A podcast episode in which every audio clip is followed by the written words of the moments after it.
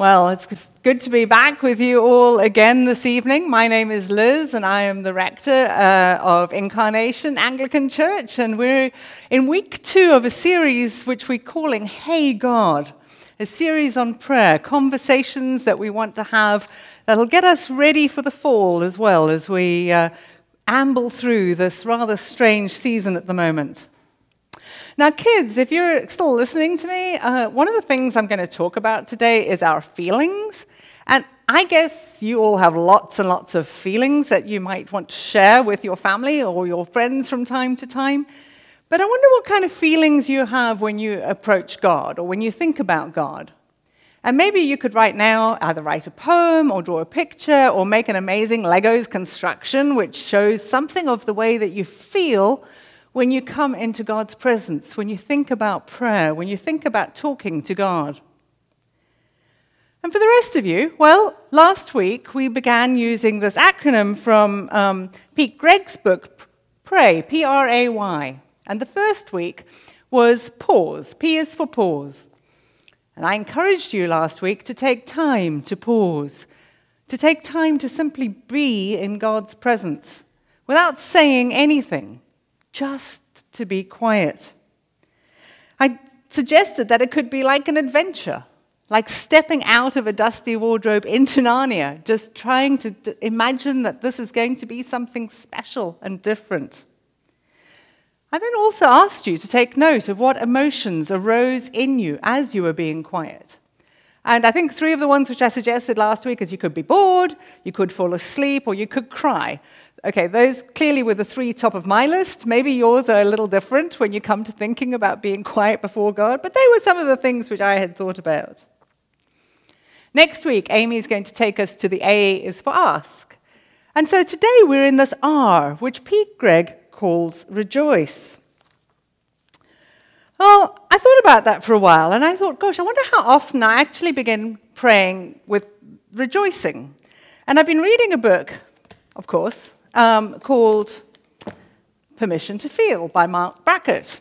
And he has these really interesting ways of talking about feeling. And there's this thing called a mood meter. And I'm, all of you, some of you who are in the chapel, I've given you a copy of this. But what this is, it's a, it's a map of like 100 emotions. And he is what's called an emotions scientist. And he is inviting people, children in particular, he trains schools about how to talk about your emotions, how to develop a little bit more emotional intelligence. And I was looking at these and I was thinking, gosh, I wonder, I wonder how many of these I actually express to God. Are any of them unacceptable? Is it not okay to come to God when I'm feeling enraged or livid or carefree or miserable? And of course, that's not the case. It's always okay to go, come to God. So, what we're going to talk about a little bit today is how we bring all our emotions to God. So, it's not that we're going to go straight from, hey, God, that's lovely. Hey, God, that's beautiful. Hey, God, you're so creative. Because sometimes that's not where we start. Sometimes we begin with, hey, God, I'm feeling really lonely hey, God, this pandemic is lasting far too long. Hey, God, the res- racism in our country is sickening me. Hey, God, our political system is toxic. Hey, God, my best friend's got COVID. Hey, God, my grandmother is in a care home and I can't see her. What about all of those emotions? and feelings. How are you bringing those to God at the moment? So, what I did was I also then turned the lectionary upside down and I went for two of the most miserable passages I could find. So, the first one was Lamentations chapter 1, which you heard read a few minutes ago. And then I sort of thought of Psalm 22. Again, quite a well known psalm, but one which comes out of the depths of deep anguish. And you might want to pick up and turn to Lamentations right now. And if you look at, if you haven't been there for a while, it comes immediately after Jeremiah. And so it's just sort of in the, just past halfway in your Bible. Lamentations was written by Jeremiah after the exile. Now, about four or five weeks ago, Amy preached a wonderful sermon called The Fire in the Bones, or Fire in the Bones, which was all about Jeremiah prophesying that the exile was going to come and calling the people to repent of their ways. And he was lamenting then as well. Jeremiah is often called the weeping prophet because he's so jolly miserable the whole time. But he was weeping over Jerusalem and saying, Don't you see? Don't you see what's coming down the road? Don't you see what's about to happen? And so then in Lamentations, it's after the Babylonians have come in and they've taken people captive. And to be honest, they've been pretty awful. Um, but the people actually have got what God had said they would encounter. He'd held out to them essentially a blessing and a curse, and he said, If you follow me, if you follow me, I will bless you. But if you don't, these are the consequences that you're going to reap. And to be honest, it's a little bit like, um, you know, uh, you see parents doing it all the time. You have to let children sometimes reap the consequences of their actions. And so much of our lives are spent working out how we're going to behave and then seeing what happens next. And to be honest, all the time, we're just wanting God to make the bad things go away, but sometimes they're things that we have deliberately stepped into. And the Jebusites, the people who live in Jerusalem, had drifted, drifted, drifted more and more into apostasy. They had worshipped, worshipped false gods. They had lied to their neighbors. And now we see them with starving mothers reduced to cannibalism, wholesale slaughter, the destruction of the temple, the end of worship as they had known it. And Jeremiah invites them to lament. Hey, God, this is awful. It's a mess. It's terrible. It might be deserved, but it's where we are, and it's awful. And Jeremiah takes some time to tell God all his feelings. He laments. Lovely very helpful book called Prophetic Lament by Soong-Chan Rah. And he talks about lament as a liturgical response to the reality of suffering that engages God in the context of that pain and suffering. But having done that, having begun to pour out his pain in chapters 1 and 2, suddenly, in the middle of chapter 3, in verse 22, comes this verse the steadfast love of the Lord never ceases, his mercies never come to an end. They are new every morning. Great is your faithfulness. Okay, stick your hands up. Who could immediately sing that? Okay, I bet absolutely all of us could sing it. The steadfast. Okay, I won't sing. It's not, not that special a day. But I bet you know it because it's a song which we know so well. And to be honest, that's something in the church that we do really well. We're very good at singing about how happy we are and how good God is and his faithfulness and his joy. You can hum it while I'm pre- preaching now. But do you know there are 154 verses in Lamentations, and these are the two that we sing. The rest we tend to gloss over because they are so miserable. And the same thing happens in Psalm 22. There's a long, long, long, long, long piece of misery until the psalmist turns at the end. what I want to suggest to you today that if Jeremiah had simply started his book with the steadfast love of the Lord never ceases, those verses would somehow not have held the same resonance, the same richness, the same beauty it's because we know that they come out of deep, deep pain that actually it makes them more than just a hummable tune. It makes them deeply, deeply moving. The words from Jeremiah are powerful because he's asserting in the midst of so much pain that God's character is steadfast, that God's character is merciful, that God's character is to renew hope every single morning. And God's goodness becomes so bright because Jeremiah's situation is so very, very dark. And Jeremiah knows that God never, already knows what's going on. Jeremiah knows that even as he weeps, God weeps. There's this moment when we have to realize that when we head towards God with all our emotions, He knows them in advance.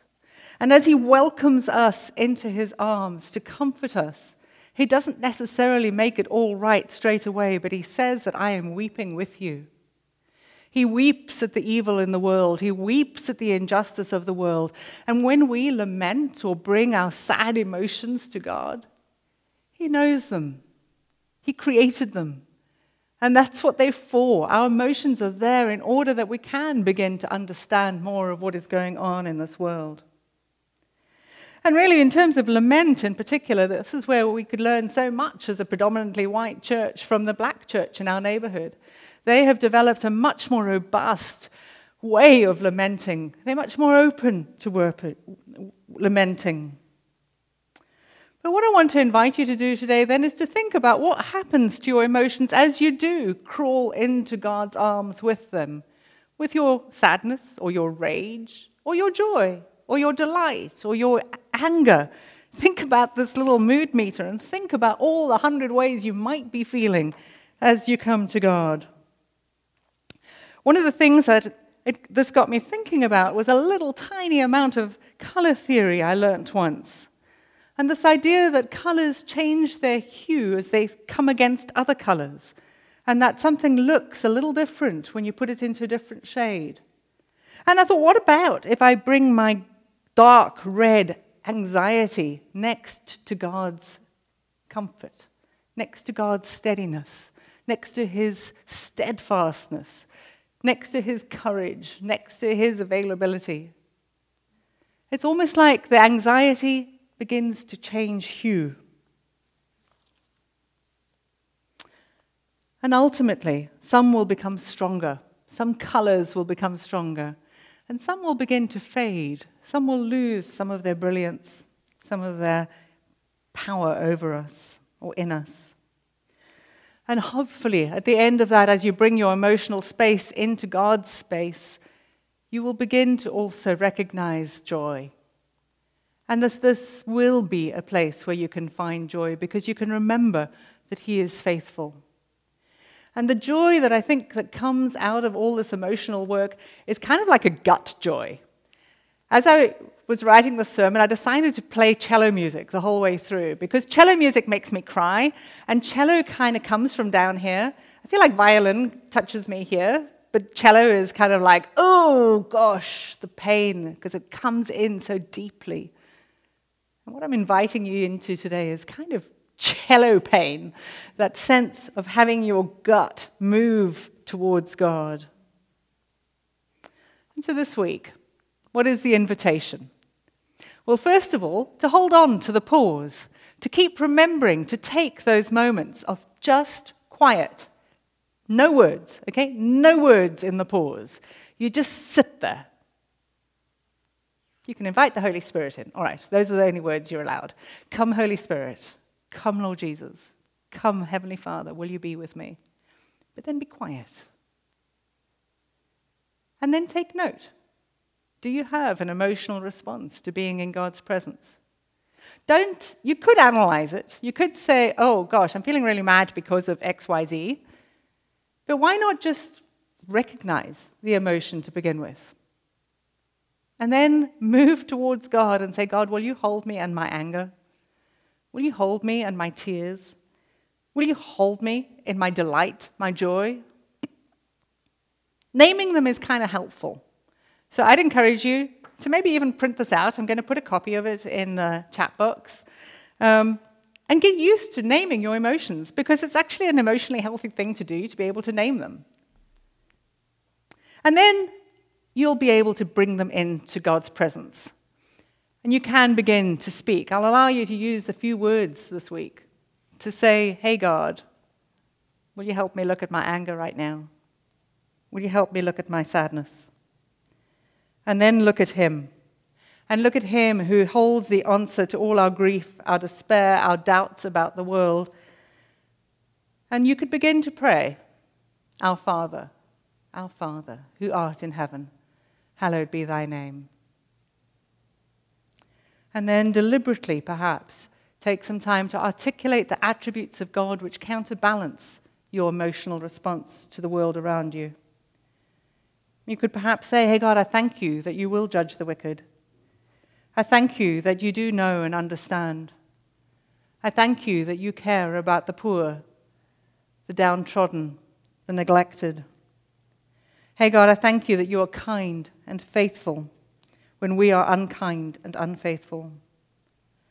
Hey, God, I thank you that you are steadfast when we feel really wobbly. I thank you that you are creative when we are destructive. God made our emotional spectrum, so none of the, our emotions are out of bounds. It's God's very stability that undergirds who we are and how we feel. And authentic worship involves being honest about who we are and where we are coming from. There is a certain attitude which says we have to look and feel and sound a certain way when we pray. Will you throw that out of the window this week? Will you just not feel like you have to sit with your hands folded and your head bowed? You can rant, you can throw things, you can do whatever you like. Just let God know exactly how it is you're feeling. And then I hope that you'll get to a point of rejoicing. But don't worry if you don't. Let's take a moment now to be quiet, and maybe you'll want to fill in, Hey, God, and put in your own exclamation. Perhaps tell Him a little bit about how you are feeling. Heavenly Father, I thank you. I thank you that you know us, that you've made us, that you hear us, and that you're not remotely fazed or alarmed by any of our emotions. We thank you for all the ways that you comfort, hold, lead, guide, shelter us. And I pray for my brothers and sisters. Will you hold their emotions? Amen.